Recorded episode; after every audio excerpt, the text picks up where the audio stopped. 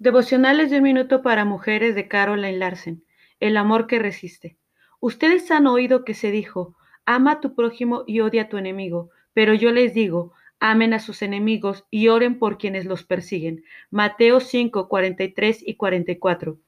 Nadie dijo que obedecer a Dios iba a ser fácil. Jesús lo confirma en estos versículos. Cualquiera puede amar a sus amigos. Los amigos son amigos. Generalmente comparten ética y valores similares, pero los enemigos, mm, bueno, esa es una historia completamente diferente, especialmente los enemigos que te hacen la vida imposible.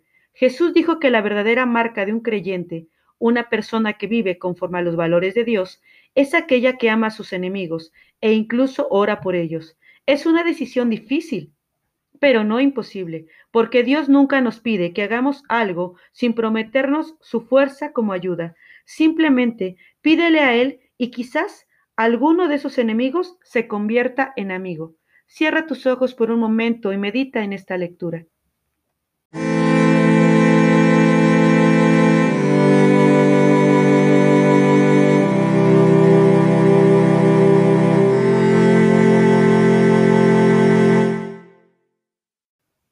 Una madre conforme al corazón de Dios, de Elizabeth George.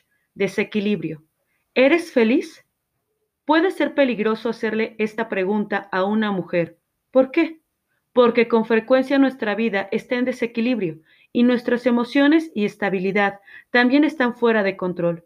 Esto sucede cuando no comprendemos las prioridades de Dios. Pero tengo buenas noticias para ti. Es posible tener una vida mejor. Mateo 6:33 te anima a buscar primeramente el reino de Dios y su justicia, y todas estas cosas te serán añadidas. Cuando Dios es tu prioridad, el tiempo que dedicas a tu esposo, a tus hijos y a otros ocupa su lugar. Haz del tiempo con Dios una necesidad. Segunda de Pedro 3:18 lo llama crecer en la gracia y en el conocimiento de nuestro Señor y Salvador Jesucristo. Tu tiempo es tu vida. Ahora bien, ¿cómo quieres usarlo? Oremos.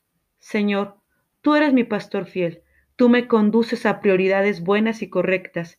Enséñame lo que es importante y muéstrame el camino que debo seguir.